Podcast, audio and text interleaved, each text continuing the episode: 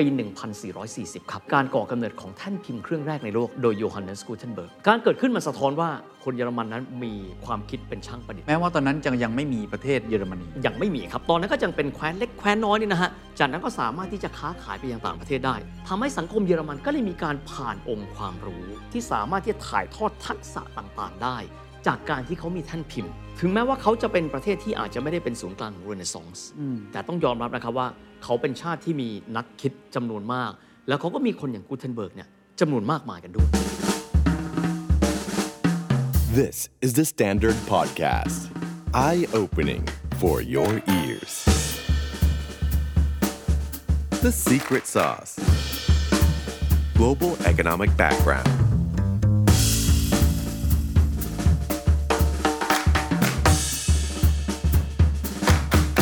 The Secret Sauce Global Economic Background ตอนนี้ครับ อยากจะชวนคุยเรื่องประเทศประเทศหนึ่งครับ เป็นประเทศที่มีบทบาทอย่างยิ่ง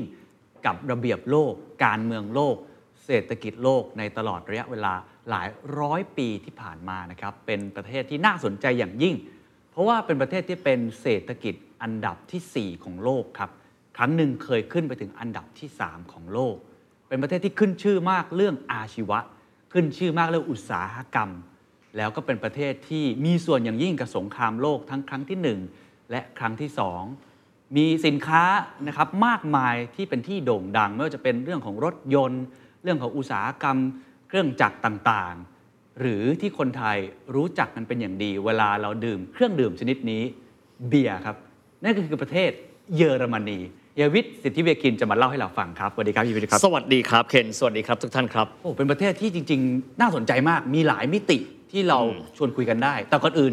ผมทราบมาว่าเวลาผมอ่าฟัง8 Minute History อ่าเฮียชอบมีภาษาเยอรมันหลุดมา สักนิดนึงได้ไหมฮะ มันเป็นภาษาที่เพราะมากครับ heute diskutieren wir über die Geschichte des Wirtschaft des Deutschland แปลว่าอะไรฮะ วันนี้เราจะมาพูดคุยกันนะครับ เกี่ยวข้องกับประวัติศาสตร์ก็คือ Geschichte des Wirtschafts ของเศรษฐกิจ des Deutschland ทำไมของเฮียอรนพูดเยอรมันได้อะอ่าเพราะว่าชอบเรียนภาษายุโรปครับครับ เพราะเฮียรู้สึกว่าตัวหนังสือพวกเขาเหมือนกันใช่ไหมฮะ แต่คิดดูเขามีตัวหนังสือ 26 ตัวนะ แต่เขาแตกมาเป็นร้อยร้อยๆภาษาตอนแรกที่เรียนก็คือแค่คิดแค่เฉยๆว่า มันจะเป็นไปได้เหรอครับ ตัวหนังสือเดียวกันนะเคนแต่ว่าฟอร์มออกมาเป็นคนละภาษาครับแล้วภาษาเยอรมันน่าสนใจมากครับ เพราะว่าวิธีการเรียงลำดับประโยค ไม่เหมือนประเทศอื่น วิธีการพูดถึงตัวเลขก็ไม่เหมือนเคนลองคิดดูสมมติเราพูดคำว่า 47 47ครับก็คือ 40 ก่อนแล้วคือ7ถูกไหมฮะถูกฮะ อิตาเลียนกวารันตาเซตเต40 แล้วก็ 7 ก็เหมือนกัน เยอรมันครับ47 7บวก40ครับอ้าวจริงเหรอฮะมันเป็นการบอกว่าชาติเขาเป๊ะขนาดไหนครับเหมือนเวลาเราไปดูตารางรถไฟบ้านเขานะครับเคนอ่าเขาก็จะบอกว่ารถไฟมากี่โมง ประมาณ9ก้าโมงครึ่งอะไม่มี มันจะมีสองเที่ยว9ก้าโมงยีกับ9ก้าโมงสาเวลาไหน เป๊ะมาก precision ครับโอ้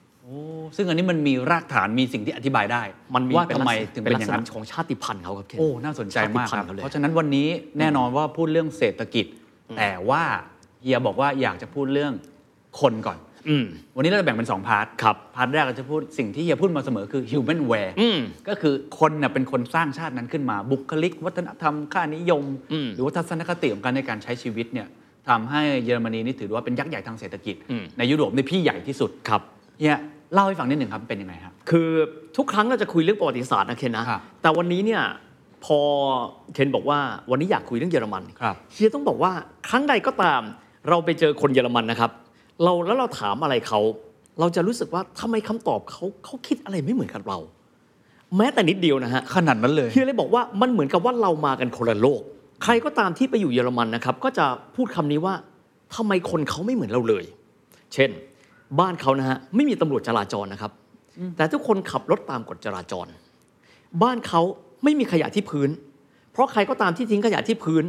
คนที่ใช้ทางร่วมกันจะเดินมาสะกิดแล้วพูดว่าไปเก็บขยะด้วย ถ้าเป็นบ้านเราหรือแม้กระทั่งประเทศอื่นก็ไม่ทำใช่เขามีลักษณะของเขาอีกอย่างหนึงครับ แล้วก็เฮียอยากจะลองยกตัวอย่างให้ให้ท่านผู้ชม ท่านผู้ฟังลองคิดดูนะฮะครับเฮียเคยถามปัญหาที่โง่ที่สุดเลย ทำไมคนเยอรมันชอบดื่มเบียร์คนไทยเราคิดว่าอะไรครับ สมมุติเราอยากจะกินอะไรบางอย่าง คนไทยจะพูดอย่างแรกเลยมันอร่อยไงครับ ถูก คนเยอรมันไม่ใช่ครับ คนเยอรมันคนแรกที่ตอบเฮียเรื่องนี้นะฮะทำให้เฮียรู้สึกว่าเรากับเขาไม่เหมือนกัน เขาตอบว่า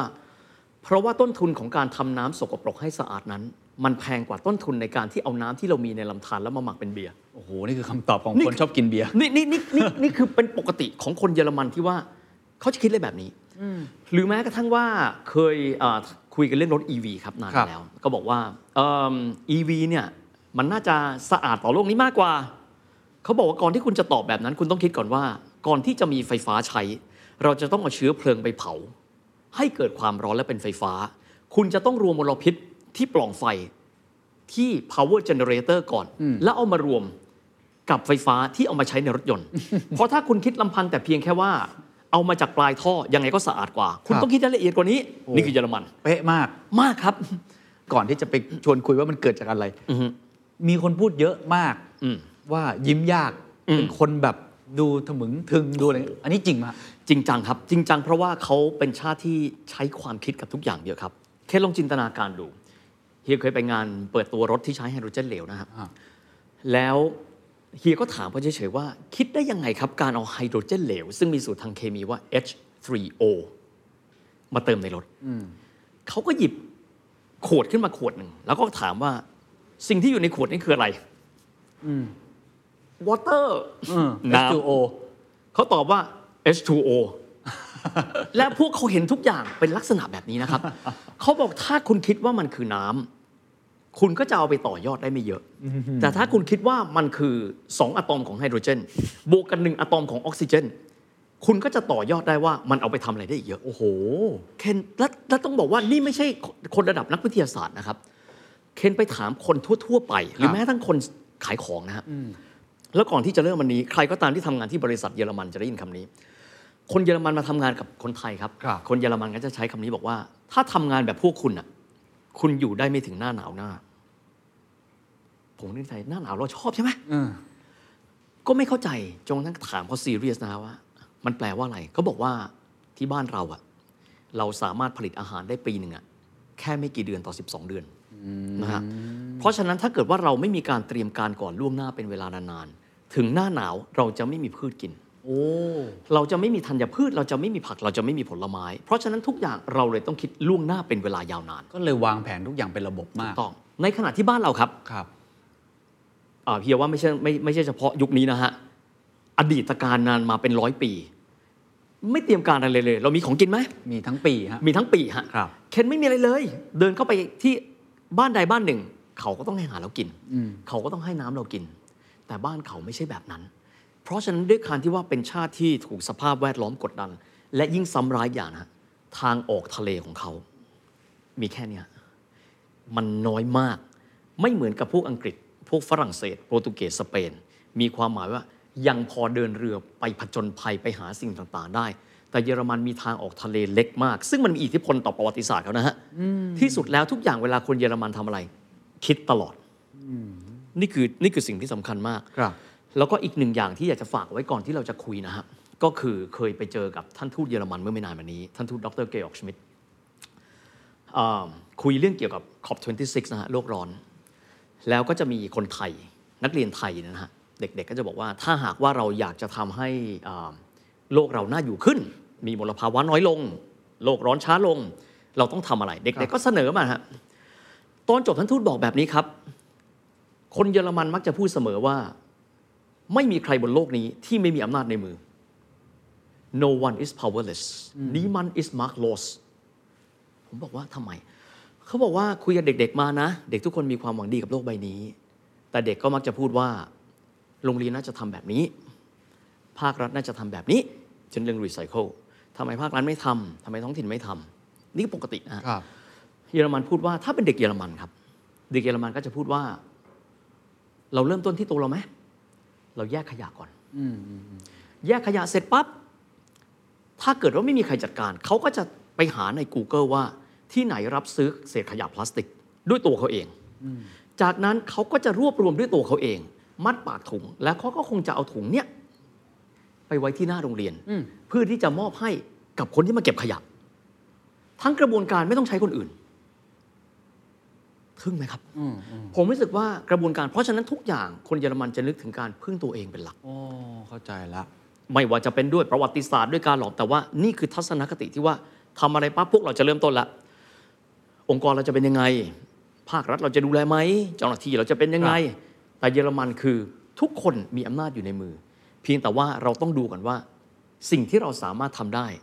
ที่อยู่ข้างหน้าเราคืออะไร น่าสนใจว่าอะไรหล่อหลอมให้เขามาเป็นอย่างนี้นะฮะด้วยอ่ประวัติศาสตร์เนี่ยนะผมผมก่อนที่จะไปถึงตัวประวัติศาสตร์เนี่ยอาจจะให้เฮียสรุปนิดนึงว่าอะถ้าคนไทยในมุมผมแล้วกันเนาะอืมอืมผมว่าคนไทยโดดเด่นสบายสบายอืมผมว่าคำนี้คือ keyword คนไทยเลยอืมสบายสบายแล้วก็อีกคำหนึ่งก็อาจจะเป็นเรื่องของใช้คำว่าครอบครัวพวกพ้องก็ได้ คือมีอืมฮ i ราคีพอสมคควรัรบเรียกทุกคนว่าเป็นป้าได้อ่าเป็นน้าเป็เป็นนญาติกันอาได้อ่าฮะ เป็นพี่อย่างเงี้ยพี่อ่าวิทย์เป็นเฮียวิทย์อ่าอะไรอย่างเงี้ยซึ่งในชาติอื่นอาจจะไม่ค่อยมีครับใช่ไหมฮะหรือว่าอ่าคนญี่ปุ่นเองที่เราเห็นก็คืออามีวินัยมากอืมอืมอ่าจริงจังมากกับการทำงานทุกอย่าง แล้วก็อาจจะเป็นคนที่คิดเอ่อเพื่อคนอื่นเยอะนะคิดส่วนรวมค่อนข้างมากเขาจะคิดอะไรแบบนี้ค่อนข้างเยอะ คนเยอรมันในในมุมมองเฮียเนี่ยเขาเขาเป็นยังไงที่ผมเห็นคือลอจิกคือแบบเป๊ะเป๊ะอืมเป๊ะมากๆ ในมุมเฮียที่สัมผัสและเคยทำงานบริษัทเนี้ยอะไรคือคือลักษณะที่โดดเด่นของ คนของเขาอ่าสองข้อนะครับหนึ่งคือความจริงจัง อันนี้สำคัญนะครับ เช่น เวลาทำงานไม่มีการพูดเรื่องส่วนตัว ฟังแล้วมันตลกนะครับ แต่บ้านเราเฮียไม่ได้ว่าเฉพาะเมืองไทยนะทำงานกับฝรั่งชาติอื่นเขาก็คุยกัน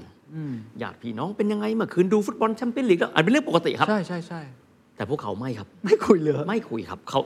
การที่เล่นโซเชียลมีเดียระหว่างวัน ถือเป็นสิ่งที่เขารับไม่ได้โอ้โหคือเขาเข้มงวดมาก ถ้าถามว่าข้อดีมีไหมมีครับ แต่ข้อเสียในแง่ของความอบอุ่นในบริษัทคงน้อยมาก อันนี้ต้องยอมรับนะครับ บริษัทที่เฮียเคยทำต้องบอกว่า อันนี้คืออ่อนโยนแล้วนะ เราเราเราเราเป็นมิตรกันแล้วนะ แต่ว่าโดยธรรมชาติแล้วเขาจะเป็นอย่างนั้น แล้วเขาจะรู้สึกว่านี่เป็นเรื่องปกติเฮียยกตัวอย่างอันหนึ่งครับ ถ้าใครก็ตามที่ไปห้างที่เยอรมันนะครับ แล้วเราเดินเข้าไป ระหว่างที่เขากำลังจัดของ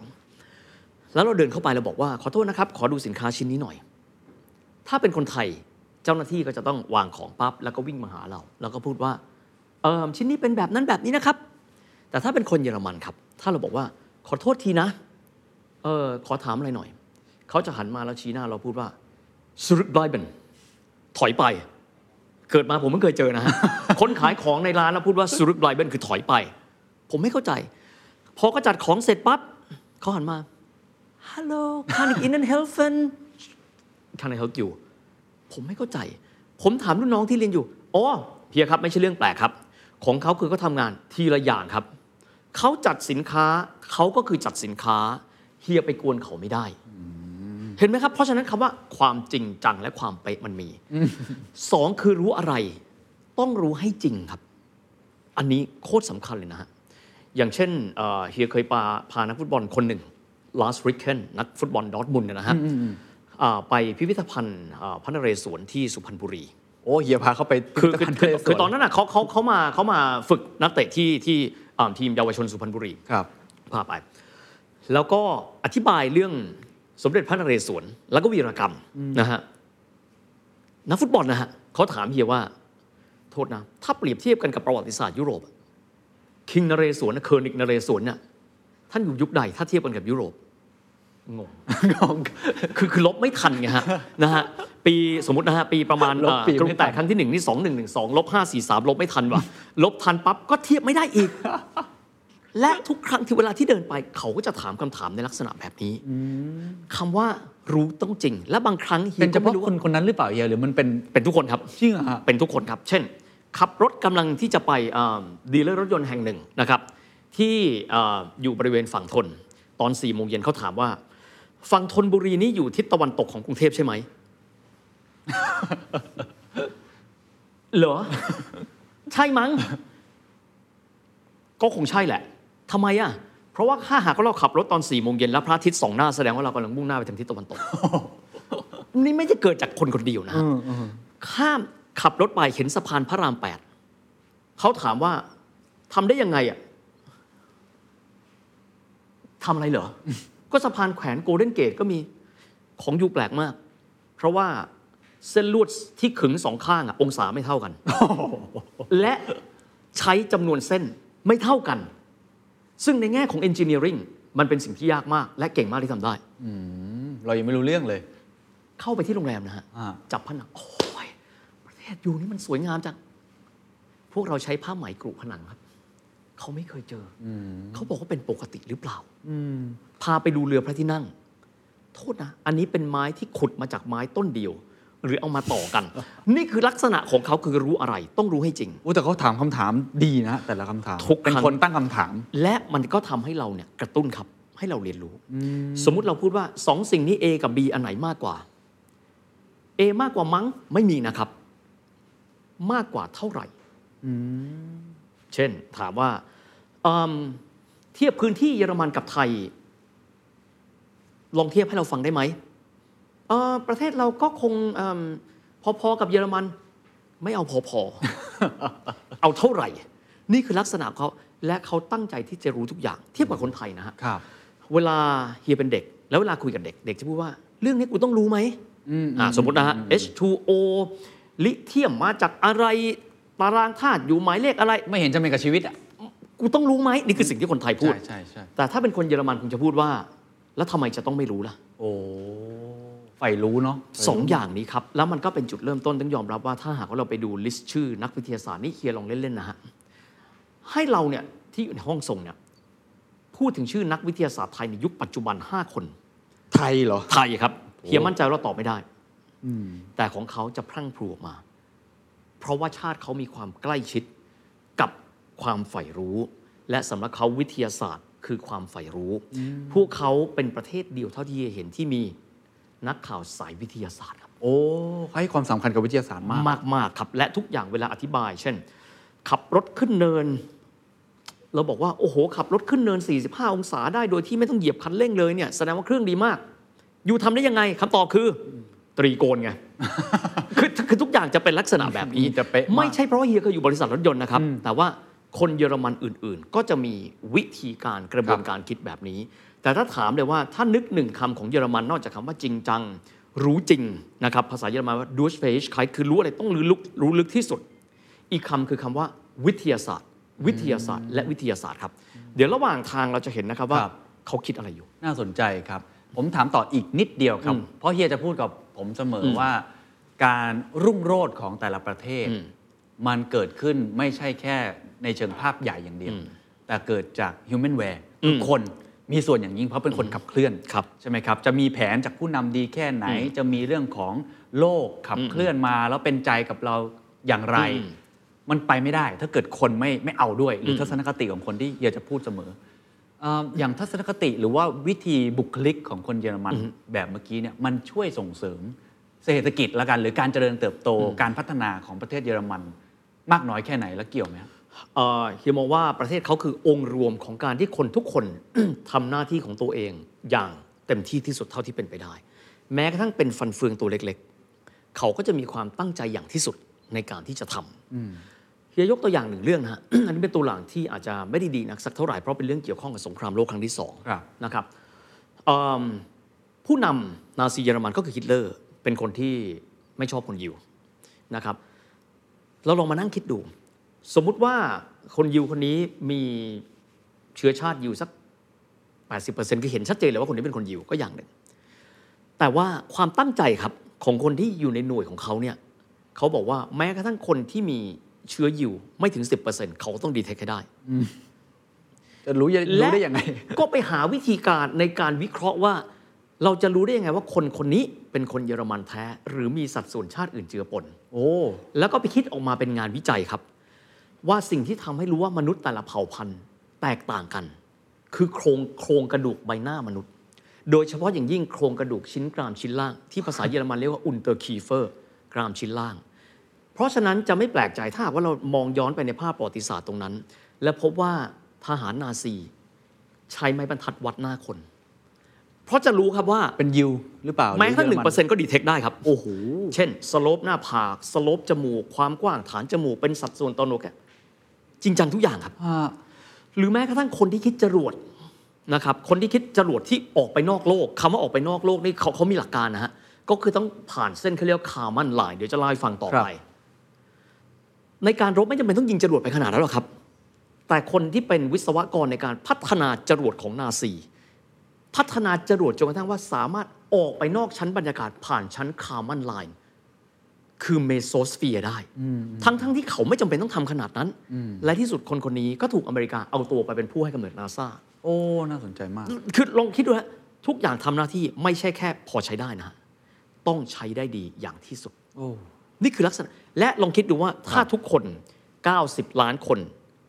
ตั้งใจแบบเดียวกัน ไม่ทิ้งขยะเหมือนกัน ไม่ขับรถก่ายเลนเหมือนกัน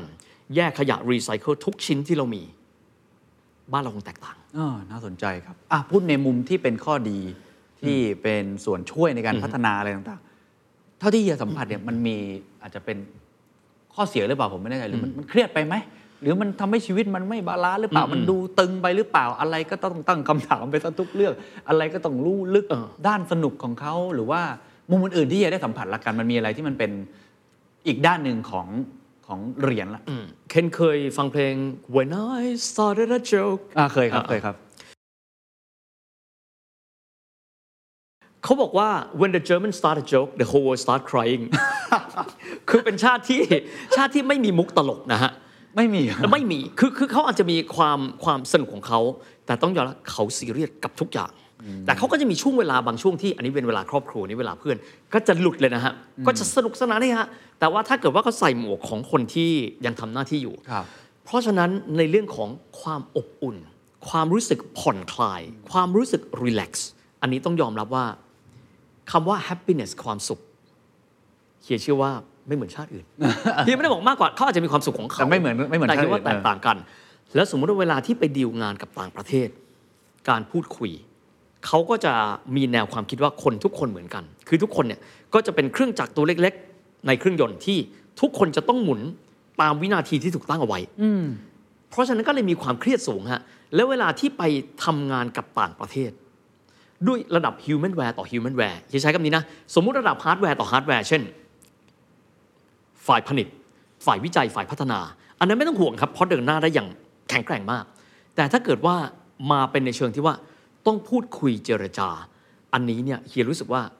มิติความหลากหลายของเขาจะน้อยกว่าฝรั่งอื่นคำว่าฝรั่งอื่น เช่น อังกฤษ เดี๋ยวตอนที่เราเล่าเรื่องอังกฤษนะฮะเดี๋ยวเคนดูแล้วเคนจะรู้ว่าสุดยอดแห่งความยืดหยุ่น สุดยอดแห่งการหา solution ไม่ว่ามันจะมีกฎกติกาอะไรก็ตาม สามารถข้ามผ่านได้ โดยที่ไม่จำเป็นต้องหักกฎหักเกณฑ์ แต่หาสิ่งที่เรียกว่า solution ได้ดีที่สุดชาติหนึ่ง ต้องยอมรับเลยครับว่าอะไรก็ตามที่เป็นฮาร์ดแวร์ เยอรมันอันดับหนึ่งทำดีที่สุดดีเกินกว่าที่เราคิดเอาไว้อย่างที่บอกนะฮะจรวดเขาเอาไว้ยิงศัตรูมันยิงออกไปนอกโลกได้ครับยิงออกไปนอกโลกแล้วมันกลับมาใหม่นะคือลองคิดดูแล้วกันว่ามันคิดไปไกลขนาดนั้นครับทุกคนจะต้องทำสิ่งที่ดีที่สุด ความเครียดมีไหมมี และสมมุติว่าเราทำงานกับเขา ถ้าเราไม่ได้มีคลื่นความถี่เดียวกันกับเขา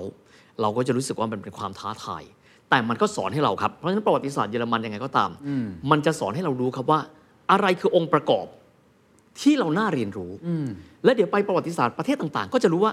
ความน่าเรียนรู้แต่ละประเทศไม่เหมือนกัน โอ้โหเออนี่ฮะตอนนี้เราเป็นตอนที่แปลกกว่าคนอื่น เพราะว่าเริ่มจาก Human w a r e ก่อน ผมว่าหลายคนจะสงสัยเหมือนผมนะเฮียว่า ไอ้บุคลิก หรือว่าความถนัดด้านวิทยาศาสตร์ ด้านเรื่องอาชีวะ การเป็นนายช่างที่สุดยอดของโลก หรือความคิดต่างๆ ในแต่ละมิติ มันเกิดมาจากอะไร อันนี้ผมว่าต้องไม่ใช่เกี่ยวกับเรื่องจิตวิทยาภายใน แต่มันเกี่ยวกับประวัติศาสตร์แน่นอนที่ปลูกฝัง หรือแม้กระทั่งการศึกษาของเขาเองก็ตาม ต้องให้เฮียเล่าแล้วครับว่าประวัติศาสตร์เศรษฐกิจอืมของเยอรมนีเนี่ยมันเป็นยังไงครับนะอืม ก่อนที่ไปประวัติศาสตร์ที่จะขอแยกย่อยแล้วกันเนาะว่าสมมุติเราดูประวัติศาสตร์เยอรมัน และจะแบ่งเป็นตอนๆที่จะแบ่งแบบนี้ครับที่เชื่อมั่นว่าแทบจะทุกคนเลยที่ศึกษาประวัติศาสตร์เยอรมันจะได้ยินคำว่า the third Reich der dritte Reich หรือว่าอาณาจักรที่ครับ3ก็คือภายใต้การปกครองของนาซีเยอรมนี แต่คนก็จะถามต่อไปครับ ถ้าเป็นคนเยอรมันต้องถามทันที where was the first and where was the second แล้วหนึ่งกับสองมันหายไปไหนวะ ถูกไหมฮะแล้วคนเยอรมันก็จะอธิบาย แล้วคนไทยส่วนใหญ่ก็จะฟังแล้วเข้าใจค่อนข้างยาก วันนี้เราก็จะอธิบายนะครับตั้งแต่หนึ่งสองสามแล้วก็สี่สี่คือปัจจุบัน ซึ่งสี่นี้ต้องบอกว่าสี่เขาทำให้โลกนี้ช็อกมาก ขอพรีวิวสั้น ๆ ก่อน ที่ช็อกโลกเพราะว่าเป็นประเทศที่แพ้สงคราม แทบไม่เหลืออะไรเลย คนชาติเขาตายไปประมาณ 10 กว่าล้านคน แต่ที่สุดกลับกลายมาเป็นเศรษฐกิจใหญ่ที่สุดอันดับที่ 3 ของโลกภายในเวลาเพียงแค่ไม่ถึง 20 ปีมหัศจรรย์มากนะครับ อันนั้นก็โอเคมีเลือดของความเป็นนักสู้ ทีนี้เราไปกันทีละหนึ่งนะฮะได้เพราะว่าครับแต่ละส่วนล้วนแต่มีความสำคัญด้วยกันทั้งสิ้นนะครับ ถามว่าเอาข้อแรกกันก่อนครับว่าประเทศเยอรมันเกิดขึ้นเมื่อไหร่เออไม่มีใครรู้นะฮะ เยอรมันอย่างที่เราเห็นนะครับเกิดขึ้นในปี 1871 ครับเอ้ยไม่นานนะครับก็คือสมัยประมาณสักรัชกาลที่5เนี่ยนะครับอุ้ยเพิ่งทราบเพราะว่าเป็นประเทศที่เกิดมาไม่นานเหมือนกัน แต่ว่าคนเผ่าเยอรมันที่พูดภาษาเยอรมันเนี่ยอันเนี้ยเกิดมานานแล้วแต่ว่าไม่ได้รวมกันเป็นประเทศเดียวนะฮะต้องบอกว่าขอย้อนกลับไปแบบ snapshot สั้นๆ หลังจากที่โรมันล่มสลายแล้วครับก็จะมีชนอาณาจักรอื่น ๆ อาณารยชนมากมายต่อสู้กันไปมาจนกระทั่งชนเผ่าที่ใหญ่ที่สุด ชื่อว่าฟรังก์ฟรังก์ซึ่งเป็นเอ่อบรรพบุรุษของเยอรมันเนี่ยนะครับฟรังก์ก็สามารถที่จะเอ่อไล่คนนะครับจากทางด้านของอาแขกมัวออกไปจากยุโรปได้ครับจากนั้นฟรังก์ก็ครองพื้นที่ ซึ่งปัจจุบันเป็นฝรั่งเศสนะครับเยอรมัน สวิตเซอร์แลนด์ออสเตรีย แล้วก็มาถึงตอนเหนืออิตาลี และอาณาจักรนี้เริ่มต้น ใช้คำว่าแบบจำง่ายมากนะฮะ วันคริสต์มาสของปีคริสตศักราช 800 25 ธันวาคม ปีคศ 800 จักรพรรดิที่มีชื่อว่าชาร์ลเลอร์มาน ชื่อเยอรมันว่าคาร์ล the Great หรือคาร์ล der Große สวมมงกุฎก็มีความหมายตอนนั้นฟรังก์เป็นชาติที่เป็นชนชาติที่ใหญ่ที่สุดแล้ว ทีนี้ฟรังก์ครับเขาตั้งชื่อขึ้นมาว่าอาณาจักรหรือว่าจักรวรรดิโรมันอันศักดิ์สิทธิ์หลายคนได้ยินชื่อนี้ แต่ก็ถามว่าแล้วมันเป็นเยอรมันไงวะนั่นสิเออนะฮะ เอาสั้นๆ ตรงนี้นะครับว่าคนที่ให้นิยามของคำว่าจักรวรรดิโรมันอันศักดิ์สิทธิ์ได้ดีที่สุด เป็นนักปราชญ์ชาวฝรั่งเศส ก็มีชื่อว่าชองฟรองซัวอาร์กุเยหรือมีชื่อว่าวอลแตร์หลายคนรู้จักอ๋อวอลแตร์ Voltaire ครับวอลแตร์บอกแบบนี้ครับจักรวรรดิโรมันอันศักดิ์สิทธิ์เนี่ยมันไม่ศักดิ์สิทธิ์ มันไม่ใช่จักรวรรดิแล้วมันไม่ใช่โรมันอ้าวเพราะมันเป็นคนเยอรมันครับนะฮะและจักรวรรดิคือใหญ่แล้วใหญ่ขึ้นไปอีก แต่ว่าจักรวรรดิโรมันอันศักดิ์สิทธิ์คือใหญ่แล้ว กินพื้นที่ประเทศยักษ์ๆนะฮะของยุโรปนะฮะแต่ที่สุดแล้วค่อยๆแตกออกเป็นเม็ดทรายนะฮะอีกส่วนหนึ่งคือมันไม่ศักดิ์สิทธิ์ครับ เพราะมันต้องอิงอำนาจจากโป๊ปบางครั้งบังคับให้โป๊ปสวมมงกุฎให้กับตัวเอง เพราะฉะนั้นโดยธรรมชาติแล้ว เขาไม่ได้มีความเป็นจักรวรรดิโรมันอันศักดิ์สิทธิ์นะฮะแต่เล่าตรงนี้สั้นๆครับเพื่อที่จะได้รู้ว่าพวกแฟรงค์พวกนี้พอหลังจากที่เอ่อจักรพรรดิชาร์เลอร์มานครองบัลลังก์เป็นที่เรียบร้อยไปแล้วครับจากนั้นมีรุ่นลูกรุ่นหลานรุ่นรุ่นหลานก็แตกเป็นสามรุ่นหลานที่อยู่ซ้ายสุด กลายไปเป็นประเทศฝรั่งเศสครับอ๋ออัอันนี้จบในตัวเลยโอเคจบในตัวปั๊บเออแยกฝรั่งเศสไปละที่เหลือก็กลายเป็นจักรวรรดิโรมันกันต่อไปนะครับ ซึ่งณเวลานั้นก็ประเทศเขาแตกออกเป็นส่วนๆ เช่น พื้นที่นี้เป็น Kingdom of Bavaria เป็น Kingdom of Baden-Württemberg ก็จะเป็นเมืองเล็กๆ เล็กๆ เล็กๆ แล้ววิธีการในการเลือกกษัตริย์ของเขาครับ ค่อนข้างแปลกนะฮะเขาใช้คล้ายๆ มาเลเซียครับ เป็นเจ้าของนครใช่ไหมมานั่งรวมกัน แล้วเลือกตั้งอืมเลือกตั้งกษัตริย์เลือกตั้งกษัตริย์เอานะครับเพราะฉะนั้นเนี่ยความยิ่งใหญ่ของเขาอะเขาจะไม่ใหญ่หรอกครับ เพราะก็แตกออกเป็นเม็ดทรายกันด้วย แล้วก็เขาเดินมาจากปีคริสตศักราช 800 มาเรื่อยๆครับ สิ้นสุดของจักรวรรดิเนี่ยใช้เวลาประมาณอีกพันปีนะฮะคือประมาณปี 1,800 กว่าๆนั่นก็คือ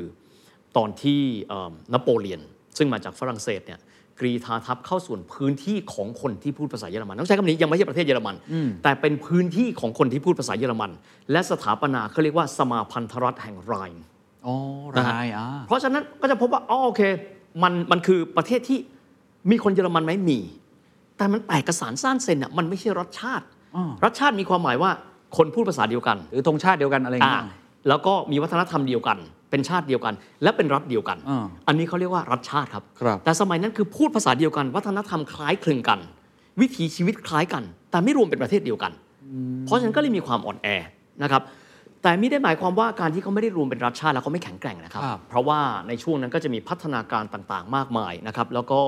สิ่งที่ถือว่าเป็นประวัติศาสตร์ที่ยิ่งใหญ่ที่สุดหนึ่งใน 10 ไม่ว่าใครจะเลือกก็ตามแต่จะบายพาสส่วนนี้ไปไม่ได้เลย ก็คือปี 1440 ครับ นั่นก็คือการก่อกำเนิดของแท่นพิมพ์เครื่องแรกในโลกโดยโยฮันเนสกูเทนเบิร์กอ๋อการเกิดขึ้นมันสะท้อนอะไรครับ ครับ การเกิดขึ้นมันสะท้อนว่าคนเยอรมันนั้นมีความคิดเป็นช่างประดิษฐ์ มีความคิดเป็นนักประดิษฐ์ แม้ว่าตอนนั้นยังยังไม่มีประเทศเยอรมนี ยังไม่มีครับ ตอนนั้นก็ยังเป็นแคว้นเล็กแคว้นน้อยนี่นะฮะ แล้วก็กลายเป็นว่า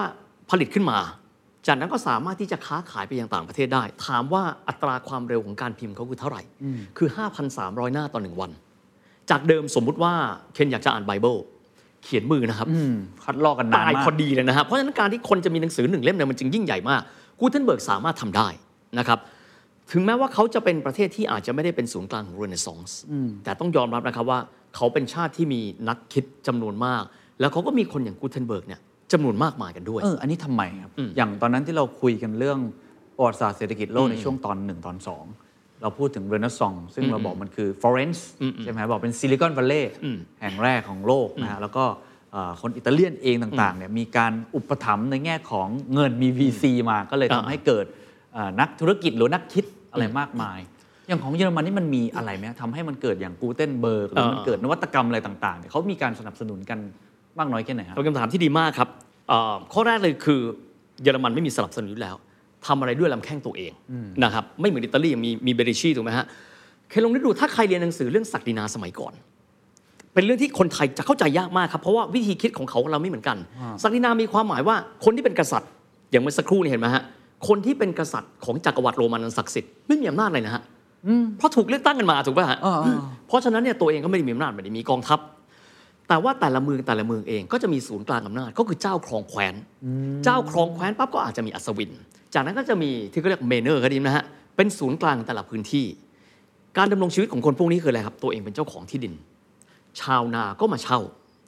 ชาวนาก็เช่าไปเรื่อยๆผลผลิตได้เยอะไอ้พวกนี้ก็เก็บเงินเยอะก็ทำนาบนหลังคนผมเรียกอย่างนี้ดีกว่า แต่คนเยอรมันไม่เหมือนชาติอื่นครับ เราไม่อยากเป็นชาวนาแล้ว เรามีความสามารถอื่นเราไปทำอย่างอื่น ทำอะไรบ้าง เป็นช่างทองเป็นช่างไม้ เป็นช่างเหล็ก เป็นช่างเครื่องกล วันหนึ่งบอกว่า เราไม่เช่าที่ดินจากพวกคุณแล้ว เราจะไปรวมตัวกันแล้วเป็นเมือง ก็คือชนชั้นกรรมอาชีพนี่ที่จะปกติจะเป็นเรื่องของการทำเกษตรชาวนาชาวไร่อะจากชาวนาเขาย้ายไปเป็นกระดุมพีก็ได้ยินคำว่าบูโชซีไหมครับอ่าฮะกระดุมพีมีความหมายว่าไอ้พวกที่เคยอยู่ในเมเนอร์คืออยู่เป็นส่วนหนึ่งของระบบศักดินาแล้วเนี่ย ตัวเองมีมีความเป็นช่างฝีมือครับ แล้วก็ออกไปมันมีพื้นที่ว่างนี่ เราไปตั้งเมืองแล้วทำการค้าขายดีกว่า อุ้ยเขาคิดกันเองได้เขาขคิดนาดกันั้นนเลยเองอย่างนั้นแหละครับ ถามว่าทำไมไม่เกิดเหตุการณ์ลักษณะแบบนี้ที่ประเทศอื่นเออตอบง่ายมากครับ เพราะประเทศอื่นมีทางออกทะเลครับอ๋อจริงเหรอฮะภูมิศาสตร์เกี่ยวภูมิศาสตร์เกี่ยวแน่ๆสมมุติว่ามีพ่อค้าอังกฤษคิดมา พ่อค้าอังกฤษจะบอกว่าโอ้ย the easiest way to trade ล่องเรือไปเอาของจากอินเดียล่องเรือไปเอาจากตะวันออกกลาง แต่เยอรมันไม่ใช่ครับ ไปค้าขายกับใครอะ ทางออกทะเลเขาแคบมาก เขาจะมีตอนบนของประเทศ ถ้าดูแผนที่ผมอยากให้ดูแผนที่ไปด้วยนะฮะครับ ตอนบนของประเทศเขาจะติดทะเล เช่นทะเลเหนือ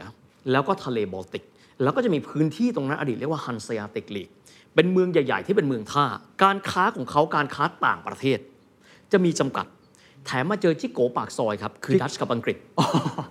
คือออกไปปั๊บเนี่ย เจอดักเลย คือช่วงแรกๆอาจจะพอไหวนะฮะฮะพอดัชกับอังกฤษแข็งแกร่งปั๊บ เหมือนบ้านอยู่ในซอยฮะจะออกไปค้าขายเจอจิโกปากซอยครับ ไม่ให้ออกไปขาย คนคนที่หนึ่งครับ ชื่อดัชครับ คนที่สองชื่อบริติชครับ ออกไปไม่ได้ เพราะฉะนั้นเขารู้ว่าพวกเขาจุดของแข็งแกร่งเขาไม่ใช่ทางออกทะเล เขาเลยมองว่าอย่างนั้นเนี่ยเราค้าขายกันภายใน และพวกเขาก็ใช้ความเป็นช่างนี่แหละครับ คนนี้เป็นช่างทอง คนนี้ทำหิน คนนี้ขายหินแล้วอ่อทันกษะความเป็นช่างมันมาจากไหนอะเพราะว่ามันไม่เหมือนกันกับการปลูกเอ่อ พืชผักอะไรต่างๆเลยมันไม่เหมือนกันนะฮะมันมันทานฟอร์มมาได้ยังไงเฮียพอทราบไหมเฮียต้องบอกแบบนี้ครับว่าจริง ๆ แล้วเรื่องของช่างเนี่ยมันมีอยู่ตั้งแต่สมัยโรมันถูกไหมครับมันจะมีช่างหินช่างเหล็กช่างโน่นช่างนี่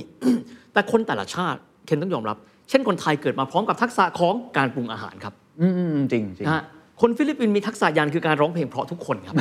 ถูกไหมฮะคนเยอรมันเกิดมากับการประดิษฐ์ เอาสิ่งนั้นมาต่อสิ่งนี้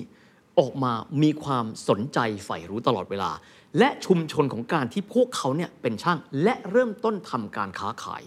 ทำให้พวกเขาเริ่มต้นชุมชนที่มันเป็นบูโชซีขึ้นมา แล้วก็เริ่มต้นการที่มีเศรษฐีนะครับที่ออกมา คนที่อยากจะพูดถึงก็คืออ่ายาคอบฟุกเกอร์ ถือว่าเป็นเศรษฐีที่รวยที่สุดคนหนึ่งในประวัติศาสตร์ ความร่ำรวยของเขาถ้าเทียบคือประมาณ 2 เท่าของเจฟเบซอสฮะ นะครับรวยกว่าเจฟเบซอเขาสอีกเขาหรอเขาเทียบมาจากข้งๆจากว่าเงินจากอดีต เป็นเศรษฐีจากเมืองเอาก์สบวร์กซึ่งอยู่ภาคใต้อ่านะฮะและหลังจากนั้นเนี่ยคนนี้ก็มีการขยายความร่ำรวยไปเรื่อยๆ เขาบอกว่าเทียบกับเจฟเบซอสอีกคนที่เทียบได้ก็คือเทียบกับร็อกกี้เฟลเลอร์ความร่ำรวยของเขาคือ 2%ของยุโรปทั้งหมด รวยกับเมดิชีอีกวะฮะ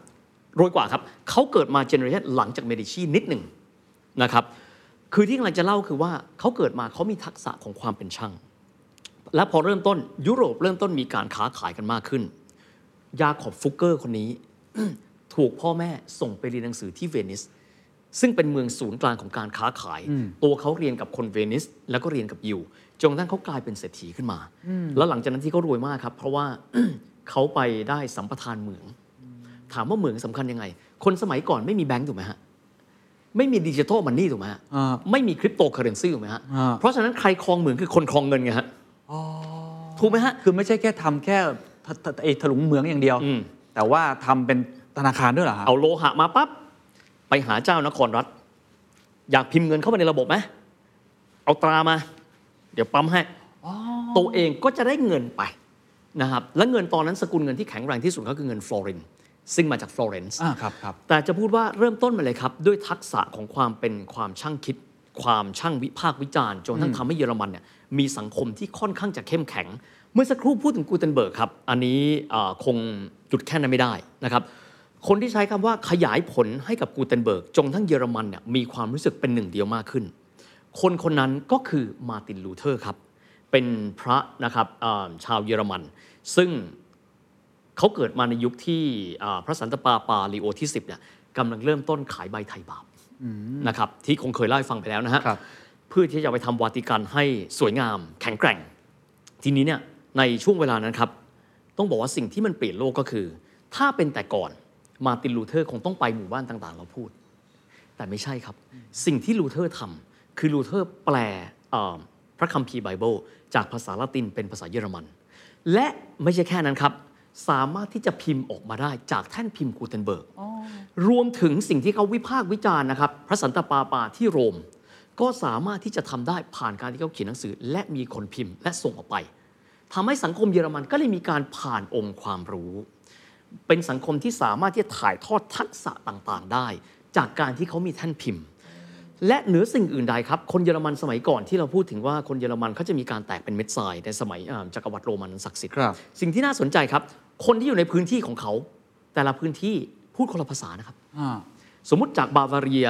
ไปอัลส์บวกพูดอีกภาษาหนึ่ง หมายถึงว่าพูดไม่เหมือนกันเลยหรือพูดว่าพูดรากภาษาเยอรมันก็ต้องเดาอ๋อเหมือนเหมือนสมมตินะติ้งต่างนะฮะถ้าใกล้กันหน่อยก็เหมือนเรากับสปปลาวพูดรู้เรื่องอ่าถัดไปนิดนึงไปเจอคนกัมพูชารู้เรื่องน้อยลงละยากละข้ามไปอีกนิดนึงไปเจอเวียดนามไปกันใหญ่ ข้ามไปฝั่งไทยใหญ่พอรู้เรื่องถัดเข้าไปตอนในเจอพม่าไม่รู้เรื่อง ลักษณะคล้ายกันครับ เพราะฉะนั้นคนเยอรมันไม่มีภาษาเยอรมันมาตรฐานครับนะ สิ่งที่เกิดขึ้นจากคัมภีร์ไบเบิลฉบับนั้น ซึ่งจะบอกมันก็เป็นพื้นฐานมาก ๆ คือ มาร์ตินลูเทอร์ครับเขาเกิดอยู่ในพื้นที่จุดตัดระหว่างเยอรมันเหนือเยอรมันใต้ครับนะครับซึ่งคนเยอรมันเหนือเขาเรียกว่าเยอรมันพื้นราบเรียกว่า Plattdeutsch เยอรมันล่างซึ่งใกล้ภูเขาเขาเรียก Hochdeutsch ตัวเขาเลยบอกว่าถ้าจะมีการแปลคัมภีร์ไบเบิลเนี่ยเป็นภาษาเยอรมันเอาเยอรมันไหนดีวะใช่ไหมฮะที่สุดก็เลยบอกไม่รู้ละเพราะมันไม่มีมาตรฐานเนี่ยก็เลยเริ่มต้นกำหนดภาษาเยอรมันมาตรฐานขึ้นมาในตอนนั้น ก็คือในศตวรรษที่ 16 นะครับและด้วยภาษาของเขาเนี่ยถูกใส่เอาไว้ในคัมภีร์ไบเบิลที่เป็นภาษาเยอรมัน ก็เลยมีการกระจายภาษาเยอรมันที่เป็นภาษาเยอรมันกลาง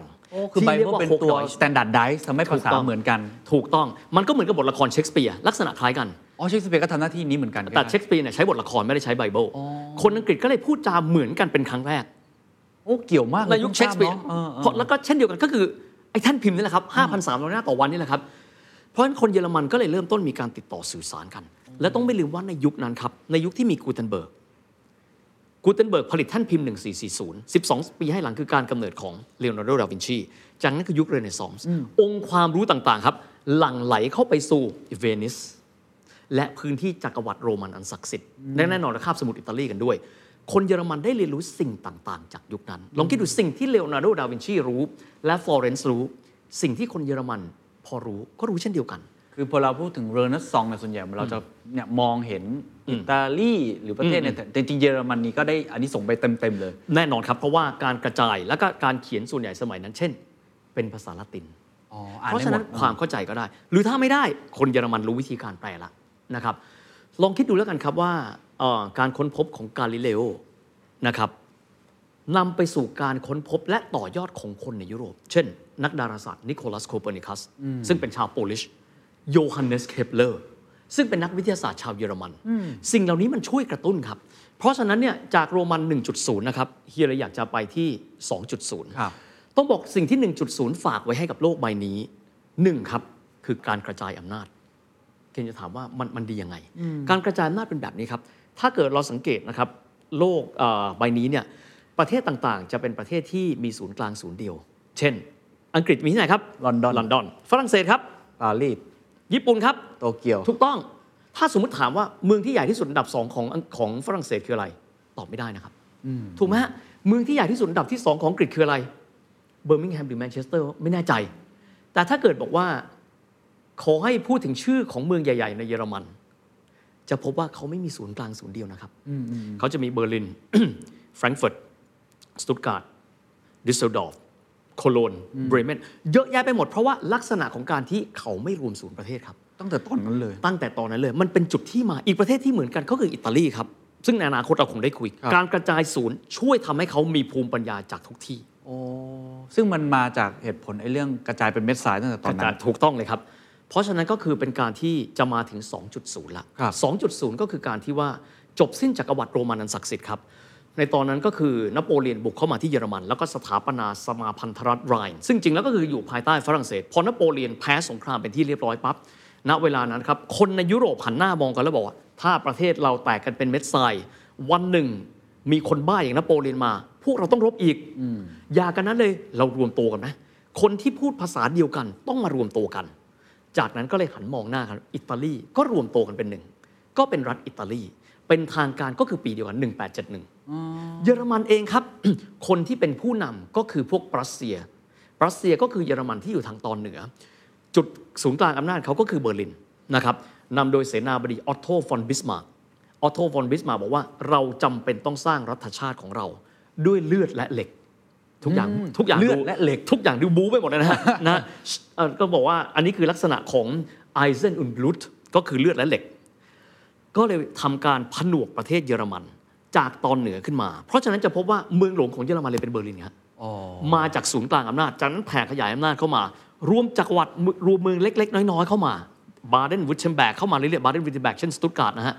แล้วก็จะมีหนึ่งอาณาจักรที่เขาไม่ต้องใช้อำนาจเลยเลยนะครับ เพราะว่าอ่ากษัตริย์ของราชวงศ์นั้นตายเอง ก็คือพระเจ้าลุดวิกที่ 2 แห่งบาวาเรียเพราะฉะนั้นบาวาเรียก็ได้ถูกผนวกเข้าไปเนี่ยนะครับ เข้าไปเป็นหนึ่งส่วนของประเทศใหม่ ก็คือประเทศเยอรมันไงฮะและเยอรมันที่ว่าถึงการรวมกันเป็นหนึ่งที่เรารู้จักในนามของประเทศเยอรมันเนี่ยก็คือปี 1871 ครับโอ้ผมเพิ่งทราบว่าเป็นปีเดียวกับอิตาลีเลย ใกล้ๆกันมาก ใกล้กันมากครับใกล้กันมาก แต่ว่าอิตาลีนี่จะมีการย้ายเมืองหลวงจากฟลอเรนซ์ไปที่โน่นที่นี่ของเขาคือเริ่มต้นเนี่ย1871 คือปีที่มีการรวมจักรวรรดิรวมเยอรมันเป็นหนึ่ง เพื่อที่ว่าในอนาคตจะไม่มีใครรังแกเราได้ แล้วรวมกันยากไหมหรือจริง ๆ แบบไม่ได้มีอุปสรรค ถ้าถามว่าทั้งสองประเทศก็ยากครับ ทั้งอิตาลีทั้งเยอรมันก็ค่อนข้างจะท้าทายมีการใช้กำลังบ้าง แต่ว่าทุกคนก็รู้แล้วว่า จังหวะนั้นทุกคนมีความตระหนักครับว่าอ่า ถ้าไม่รวมกันเป็นหนึ่งเราตาย นอกเหนือไปจากนี้เนี่ยระบบการรวมระบบการกระจายศูนย์ของเยอรมันน่ะมีความหมายว่าไม่มีเจ้าคนใดคนหนึ่งที่แข็งแกร่งที่สุด แม้ว่าจะรวมแล้วที่แม้ว่าศูนย์กลางจะอยู่ที่เบอร์ลินก่อนเองก่อนก่อนหน้าที่จะรวมเนี่ยฮะอ่าเพราะฉะนั้นการผนวกมันไม่ได้ใช่กับกระบวนการที่ยาก อิตาลียากกว่าเยอรมันนะฮะในการรวม แต่พอรวมเสร็จปั๊บทุกคนก็รวมกันเป็นหนึ่งเดียว เป็นชาติเยอรมันจนสำเร็จแล้วก็อัญเชิญครับอ่าจักรพรรดิรัสเซียขึ้นไปเป็นจักรพรรดิของเยอรมันทั้งหมด นี่ก็คือเยอรมัน 2.0 ที่เขาเรียกกันว่า Deutsche Vereinigung ดอยส์แปลว่าอะไรมาจากอะไรดอยส์แปลว่าเยอรมันครับ เป็นคำที่พวกเขาเรียกกันเอง หลายคนก็ถามว่าเอ้าแล้วชื่อเยอรมันมาจากไหนวะอืมตอบ Germany อะเออตอบง่ายมากเลยครับ ใครดูหนังเรื่อง Gladiator ป่ะครับฮะฮะตอนเริ่มต้นที่ไปต่อสู้ต่อสู้ที่เยอรมนียชื่อนี้คนโรมันเป็นคนตั้งให้ครับ เหมือนที่คนโรมันตั้งชื่อให้กับเกาะที่อยู่ทางตะวันตกของยุโรปว่าบริเตนเนียเขาทุกคนก็จะเรียกนี้ชื่อนี้เลยอะอันนี้ชื่อเยอรมนียอันนี้ชื่อบริเตนเนีย ก็จะใช้ชื่อตามโรมัน แต่ว่าพวกเขาเรียกตัวเองว่าดอยช์นะครับเวอร์ไกนีกรุงแปลว่ารวมกันเป็นหนึ่งก็เลยกลายเป็นประเทศเยอรมันที่รวมกันเป็นหนึ่งนี่คือ 2.0ครับแต่เป็นที่น่าสนใจอย่างนะครับว่าถ้าเรามองในเชิงเศรษฐกิจครับ บริษัทใหญ่ ๆ ของเยอรมัน เกิดขึ้นมาเผลอๆก่อนปีนั้นนะครับ Deutsche Bank Siemens บริษัทไฟฟ้านะฮะเขายังรวมประเทศไม่ใช่หรือมีบริษัทไฟฟ้าแล้ว เกิดก่อนรวมประเทศอีกเหรอฮะ BASF เกิดหลังรวมประเทศแป๊บเดียวครับ BASF คือบริษัทเคมีเขาอ่านะครับยังมีบริษัท Allianz บริษัทประกันอ่าครับเกิดก่อนการรวมประเทศนะครับโอ้โหเขาทำธุรกิจกันเก่าแก่มากนะเฮียต้องบอกแบบนี้ว่าเราเราอาจจะคิดว่าของเราต้องรวมเป็นชาติก่อน เราจึงจะเริ่มต้นได้อืมแต่พวกเขาจริง ๆ คือแต่ละแคว้นเขาก็มีกระดุมพีเขาก็มีนายทุนที่เขาเนี่ยแข็งแกร่งอยู่แล้วครับพอรวมประเทศก็แค่เปลี่ยนจากบริษัทนี้เราอยู่ที่แฟรงก์เฟิร์ตเราก็เป็นบริษัทในเยอรมันเพราะว่าพวกเราคือ พูดภาษาเดียวกัน ก็จะมีที่พูดภาษาเดียวกันแล้วไม่ยอมรวมก็มีนะฮะ เช่นบางส่วนของสวิตเซอร์แลนด์ แล้วก็ออสเตรียฮังการีเพราะว่าเขาใหญ่ของเขาอยู่แดนใต้อยู่แล้ว เขาไม่มีความจำเป็นต้องมารวมกันโอ้เพราะฉะนั้นนี่คือนี่คือ 2.0 ครับ 2.0 ก็เริ่มต้นขึ้นมา แต่ว่าการที่ถ้าเกิดเรามอง 2.0 แค่ว่ามันคือเยอรมัน 2.0 มันจะไม่เห็นบริบทครับครับเคนต้องหันไปมองที่ประเทศอื่นๆบ้าง เยอรมันก็มองเพื่อนบ้านทางใต้ออสเตรียฮังการีเป็นจักรวรรดิหันไปมองทางตะวันตก ฝรั่งเศสกำลังขยายอำนาจไปสู่อินโดจีนและแอฟริกา หันต่อไปอีก บริเตนกำลังครองโลก